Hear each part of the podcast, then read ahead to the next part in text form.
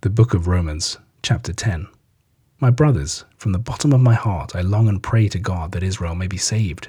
I know from experience what a passion for God they have, but alas, it is not a passion based on knowledge. They do not know God's righteousness, and all the time they are trying to prove their own righteousness, they have the wrong attitude to receive His.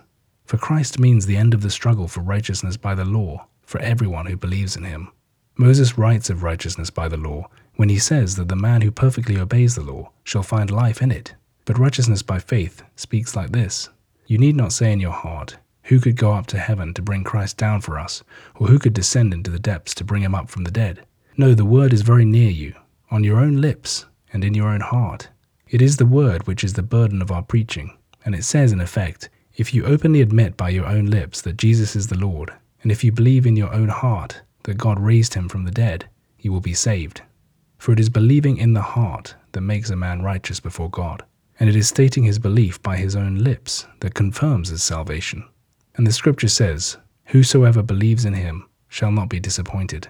And that whosoever means anyone, without distinction between Jew or Greek. All have the same Lord, whose boundless resources are sufficient for all who turn to him in faith. For whoever shall call upon the name of the Lord shall be saved.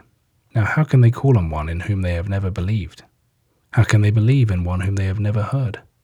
And how can they hear unless someone proclaims him? And who will go to tell them unless he is sent?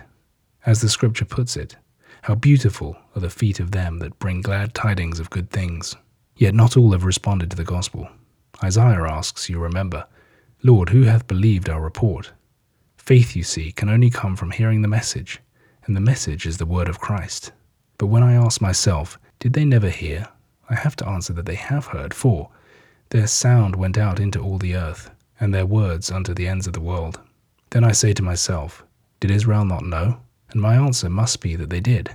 For Moses says, I will provoke you to jealousy with that which is no nation. With a nation void of understanding will I anger you. And Isaiah, more daring still, puts these words into the mouth of God I was found of them that sought me not and became manifest unto them that asked not of me.